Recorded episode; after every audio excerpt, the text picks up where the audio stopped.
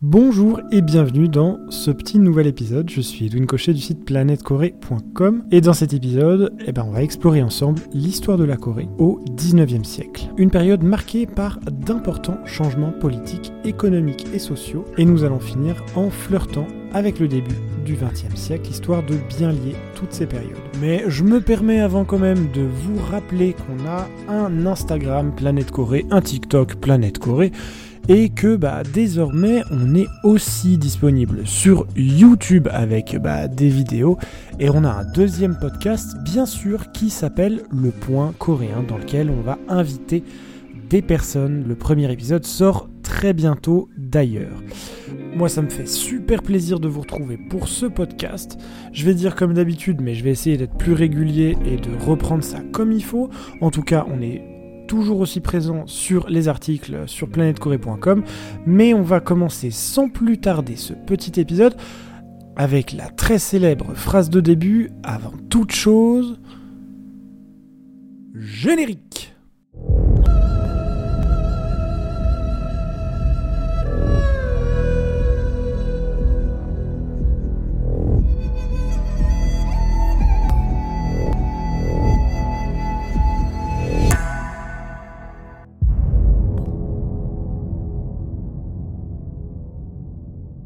Le 19e siècle a été une période tumultueuse pour la Corée, qui a dû faire face à une série de défis internes et externes, mais c'était aussi une période de grandes innovations et de résilience, car le peuple coréen s'est adapté à naviguer dans le monde en rapide évolution qui l'entourait. On va commencer par la dynastie Choson. Pour comprendre les événements du 19e siècle, il est important d'avoir un bref aperçu du contexte politique et social de l'époque. La Corée est dirigée par la dynastie Choson, au pouvoir depuis le 14e siècle. Elle est connue pour son attachement aux valeurs confucéennes, sa stricte hiérarchie sociale, et c'est un État hautement centralisé et plutôt bureaucratique, doté d'un système de gouvernement assez complexe. D'ailleurs, dans les drames historiques, on peut bien se rendre compte de ce phénomène. Au sommet de la pyramide se trouvait le roi, qui détenait une autorité absolue, et il était conseillé par un conseil d'officiels appelé la cour intérieure. Sous le roi se trouvaient les Yangban, une classe d'érudits et de nobles qui formaient l'élite de la société. La grande majorité de la population devait faire preuve de déférence envers leurs supérieurs sociaux. En fait, c'est un peu comme aujourd'hui, quoi. Malgré son gouvernement central fort, la dynastie Choson a dû faire face à un certain nombre de défis internes au XIXe siècle. Il s'agissait notamment de factions au sein de la cour royale, de corruption et d'un manque de leadership fort. Ces problèmes allaient atteindre leur paroxysme dans les années à venir et allaient avoir des conséquences importantes pour l'avenir de la dynastie. Alors que la dynastie Chosen était confrontée à ses propres problèmes, elle devait également faire face à une pression croissante de la part des forces extérieures le 19e siècle est une période d'impérialisme intense. Les puissances européennes et les États-Unis se disputent le contrôle des territoires et des ressources du monde. Dans le cas de la Corée, cela signifiait l'arrivée des puissances étrangères sur ses côtes cherchant à établir des relations commerciales et diplomatiques. Parmi les premières expéditions arrivées en Corée, on trouve une expédition française en 1866 qui a pour motivation la religion. Cette expédition française menée par le contre-amiral Ross avait pour but l'évangélisation du peuple coréen. Les États-Unis leur ont emboîté le pas en envoyant cinq ans plus tard une première délégation commerciale en Corée, en 1882, par le général William R. Shafter. Cependant, les autorités coréennes se méfient des influences étrangères et rejettent les demandes de la délégation américaine, ce qui entraînera une impasse connu sous le nom d'incident coréen. Ce sont deux événements à ne pas confondre dans l'histoire de la Corée. D'autres puissances étrangères ne tardent pas à suivre, notamment le Japon, la Chine et la Russie, chacun ayant ses propres intérêts en Corée. Ces interactions allaient avoir des conséquences considérables pour l'avenir de la péninsule. Alors après, il y a eu aussi la révolution paysanne du Donggak. Alors que les puissances étrangères se bousculent pour avoir une influence en Corée, la situation intérieur se détériore également. Le 19e siècle a été marqué par une série de catastrophes naturelles et de difficultés économiques qui ont durement touché le peuple coréen, entraînant un mécontentement généralisé.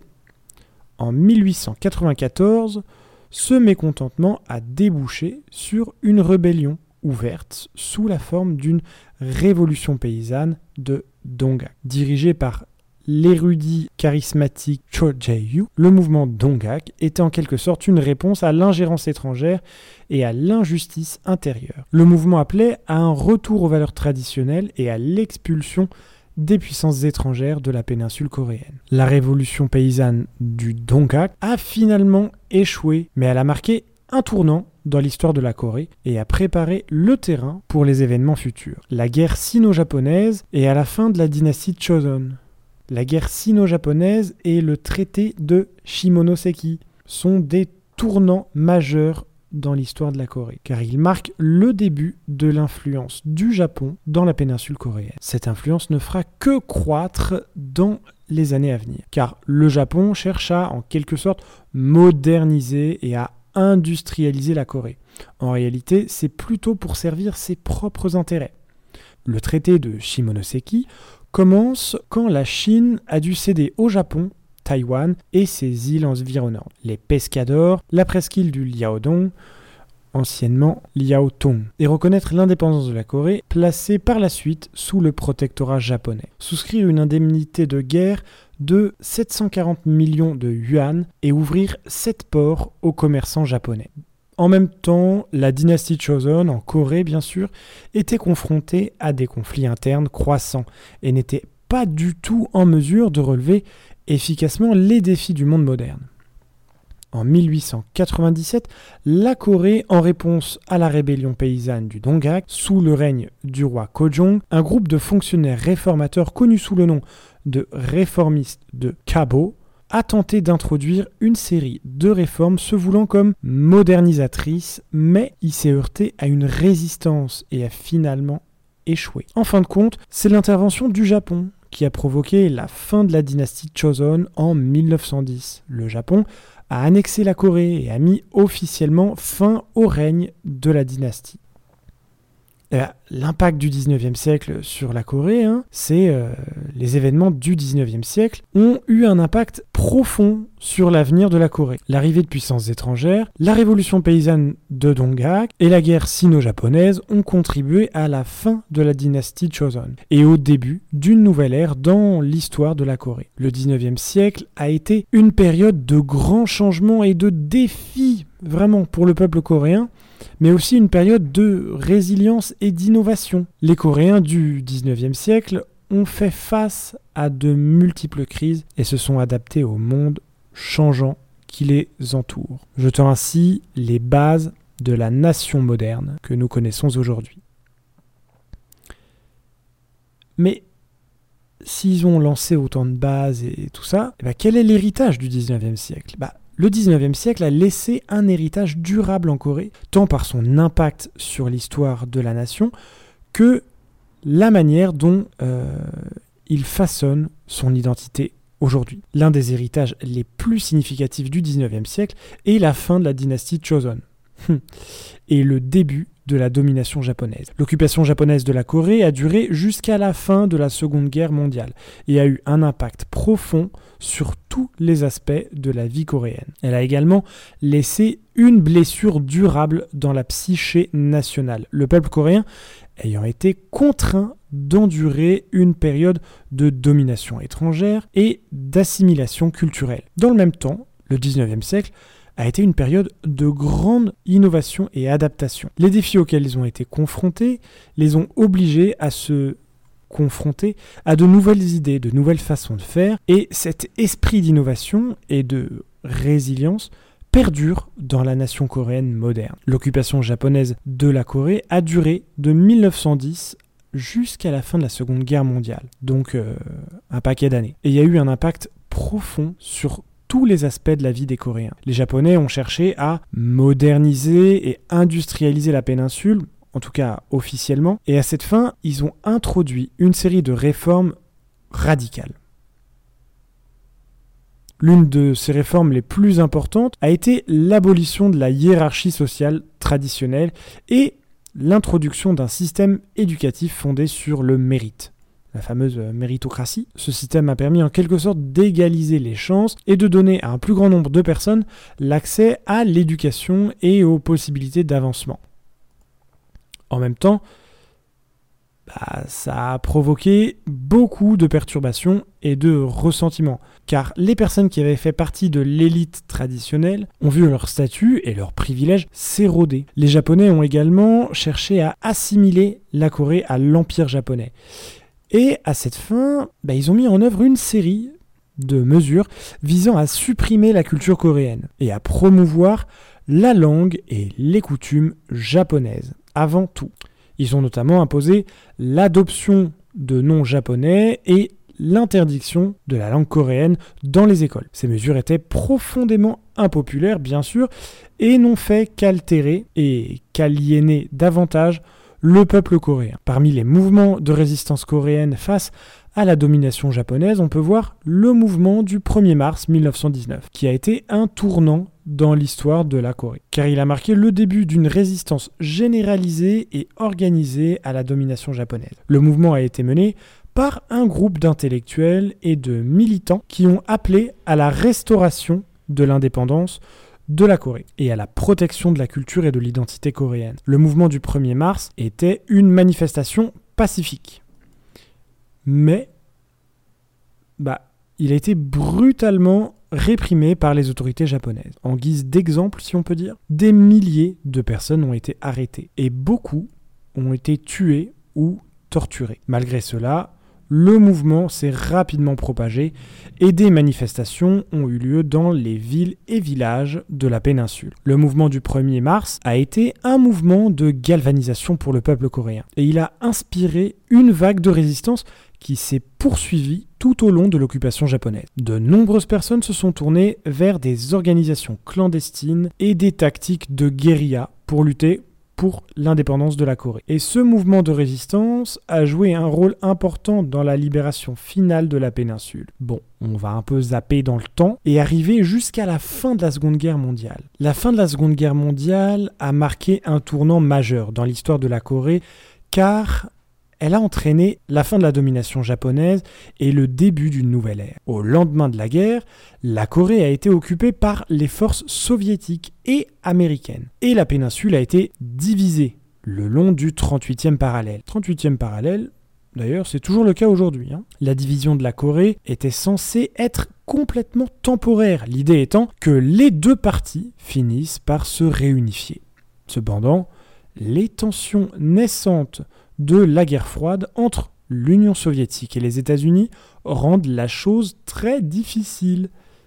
Et la division devient permanente. L'Union soviétique a installé un gouvernement communiste au nord, tandis que les États-Unis ont soutenu un gouvernement plus conservateur et pro occidentale au sud. Les deux parties se sont développées sur des voies différentes, le nord devenant un État communiste et le sud une démocratie. Une démocratie mais à la suite d'une dictature. Donc euh, en fait, que ce soit le nord ou le sud, les deux ont connu une dictature à un moment dans leur histoire. La division de la Corée a été une source de tensions et de conflits, et elle a fini par donner lieu à la guerre de Corée. Elle a fini par éclater en guerre ouverte en 1950. La guerre de Corée a été un conflit brutal et dévastateur qui a opposé le nord communiste au sud sous protection américaine et celle de l'ONU. Alors pour faire plus simple, les États-Unis et d'autres puissances occidentales soutiennent le Sud et l'Union soviétique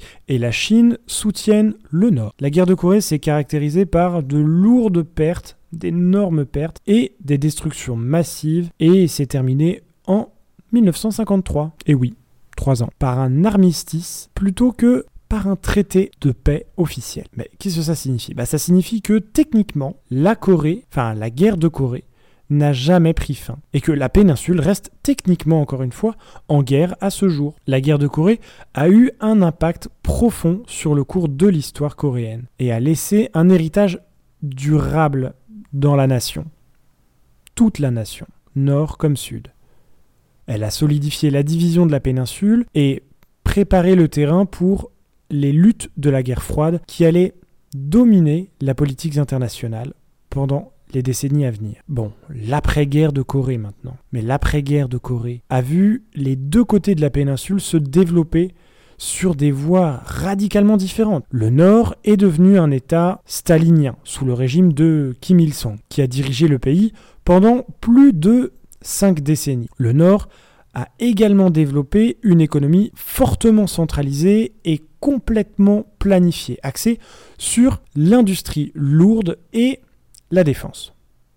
Le Sud, en revanche, est devenu une démocratie à l'issue de la dictature qu'elle a connue. Initié le 6 mai 1961, Park Chung-hee met en place un coup d'État militaire qui renverse le gouvernement civil du Premier ministre Chang et a développé une économie plus orientée vers le marché. Un référendum constitutionnel organisé en décembre 1962 mettra formellement fin à la Deuxième République. Les régimes qui ont suivi les troisièmes, donc de 1963 jusqu'à 1972, et les quatrièmes, donc de 1972 jusqu'à 1980, donc euh, quatrième république, sont des régimes de dictature dominés par le général Park Chung-hee. La Corée du Sud a ainsi connu une croissance économique et une modernisation rapide dans les décennies qui ont suivi la guerre devenant un acteur majeur de l'économie mondiale. Seulement, à cette époque, bien que le but du gouvernement et de leurs alliés soit de développer leur pays, ce développement est fait à marche forcée. La division de la péninsule a eu un impact profond sur la vie des gens ordinaires car les familles ont été déchirées et la communication entre les deux parties ont été fortement restreintes. De nombreuses personnes ont perdu le contact avec leurs proches de l'autre côté de la frontière, le 38e parallèle. Et certains ne se sont jamais revus. Le régime nord-coréen maintenant, bah, comment il s'est développé? Bah, Le régime nord-coréen, dirigé par l'autoritaire Kim Il-sung, se caractérise par un culte de la personnalité et une société fortement centralisée et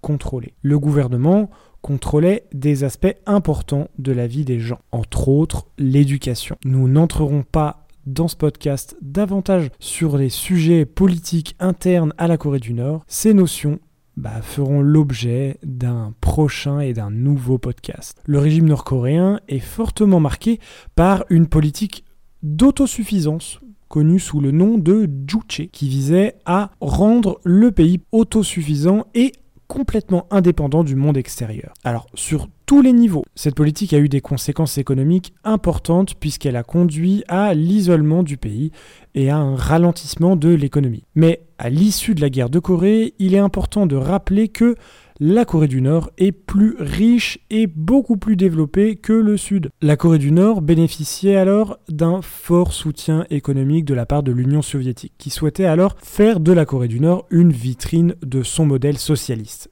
et communiste. A l'inverse, les États-Unis ne soutenaient pas encore fortement la Corée du Sud. Et à la chute de l'URSS, le sud de la péninsule s'est vu arrosé de billets verts, de soft power américain et d'aide américaine. Sur la démocratie sud-coréenne alors. Contrairement au régime autoritaire de la Corée du Nord, la Corée du Sud est devenue une démocratie, une dictature, puis une démocratie après la guerre de Corée. Le pays a connu une croissance économique et une modernisation rapide dans les décennies qui ont suivi la guerre, devenant un acteur majeur de l'économie mondiale. Le succès économique de la Corée du Sud a été alimenté par un certain nombre des facteurs, comme notamment l'intervention du gouvernement, une main-d'œuvre hautement éduquée et qualifié et d'un emplacement favorable au cœur de l'Asie de l'Est. Le pays a également bénéficié d'un soutien important de la part des États-Unis et d'autres puissances occidentales. Malgré sa réussite économique, la Corée du Sud a également dû faire face à un certain nombre de défis, notamment l'instabilité politique, la corruption et les inégalités sociales. Le pays a également dû faire face à l'héritage de son passé autoritaire car de nombreuses personnes qui avaient été impliquées dans les régimes militaires des années 1972 et 1980 ont dû faire une transition en douceur vers la politique civile, les Corées d'aujourd'hui. Aujourd'hui, les deux Corées restent profondément divisées, des chemins complètement différents. La Corée du Nord est toujours dirigée par le régime autoritaire de Kim Jong-un depuis 2011. Le petit-fils de Kim Il-sung et reste l'un des pays les plus répressifs et les plus isolés du monde. La Corée du Sud, quant à elle, est devenue une démocratie florissante et un acteur majeur de l'économie mondiale. Elle est connue pour ses industries de haute technologie, ses infrastructures avancées et ses exportations culturelles, et entretient des relations étroites avec les États-Unis et d'autres puissances occidentales. Malgré les différences entre les deux Corées, il existe toujours un lien culturel et historique profond entre les deux parties, et de nombreuses personnes ont des liens familiaux de part et d'autre de la frontière. Des efforts occasionnels ont été déployés pour améliorer les relations et promouvoir la réconciliation, mais ils ont souvent été entravés par les tensions politiques et la méfiance profondément ancrée entre les deux parties. Pour conclure un peu euh, ce petit podcast, le 19e siècle a été une période charnière de l'histoire de la Corée. Et son héritage est encore visible aujourd'hui dans la division de la péninsule et les différentes voies empruntées par les deux Corées. Les événements de cette époque ont jeté les bases de la nation moderne de la Corée et continuent de façonner son identité et sa place dans le monde. Le peuple coréen fait preuve d'une résilience et d'une capacité d'adaptation remarquable face aux grands défis, ce qui l'a aidé à traverser les événements tumultueux du passé et à se construire un avenir meilleur. Et voilà, merci d'avoir écouté cet épisode bah, de podcast de Planète Corée. J'espère que vous avez pris, que vous avez appris quelque chose de nouveau sur l'histoire de la Corée et euh, bah, que vous avez mieux compris les événements complexes et complètement fascinants du 19e siècle, en tout cas en ce qui concerne la Corée.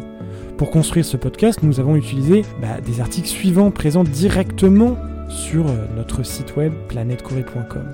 Pour en savoir plus, je vous invite bien sûr à aller faire un tour. On a utilisé entre autres Dongak, l'enseignement de l'Est, Histoire de la dictature en Corée du Sud, Le roi Kojong, Expédition française en Corée, 100 ans du soulèvement coréen, deux Corées, deux économies, les sept piliers du soft power coréen. Merci de m'avoir écouté jusque-là. Si vous êtes encore présent, merci beaucoup. Moi, bah, je me permets encore une fois, bah, je, vais vous, je vais vous apprendre peut-être si vous ne savez pas. On a un TikTok Planète Corée, on a notre site web, on est absolument partout, Instagram, etc. Et si vous voulez nous soutenir euh, financièrement, on a aussi un Tipeee. Voilà. Et on a aussi un deuxième podcast qui vient d'ouvrir. C'est le point coréen sur lequel on a des invités désormais. Et eh bien merci de m'avoir écouté et, euh, et à la prochaine avec toujours plus de Corée.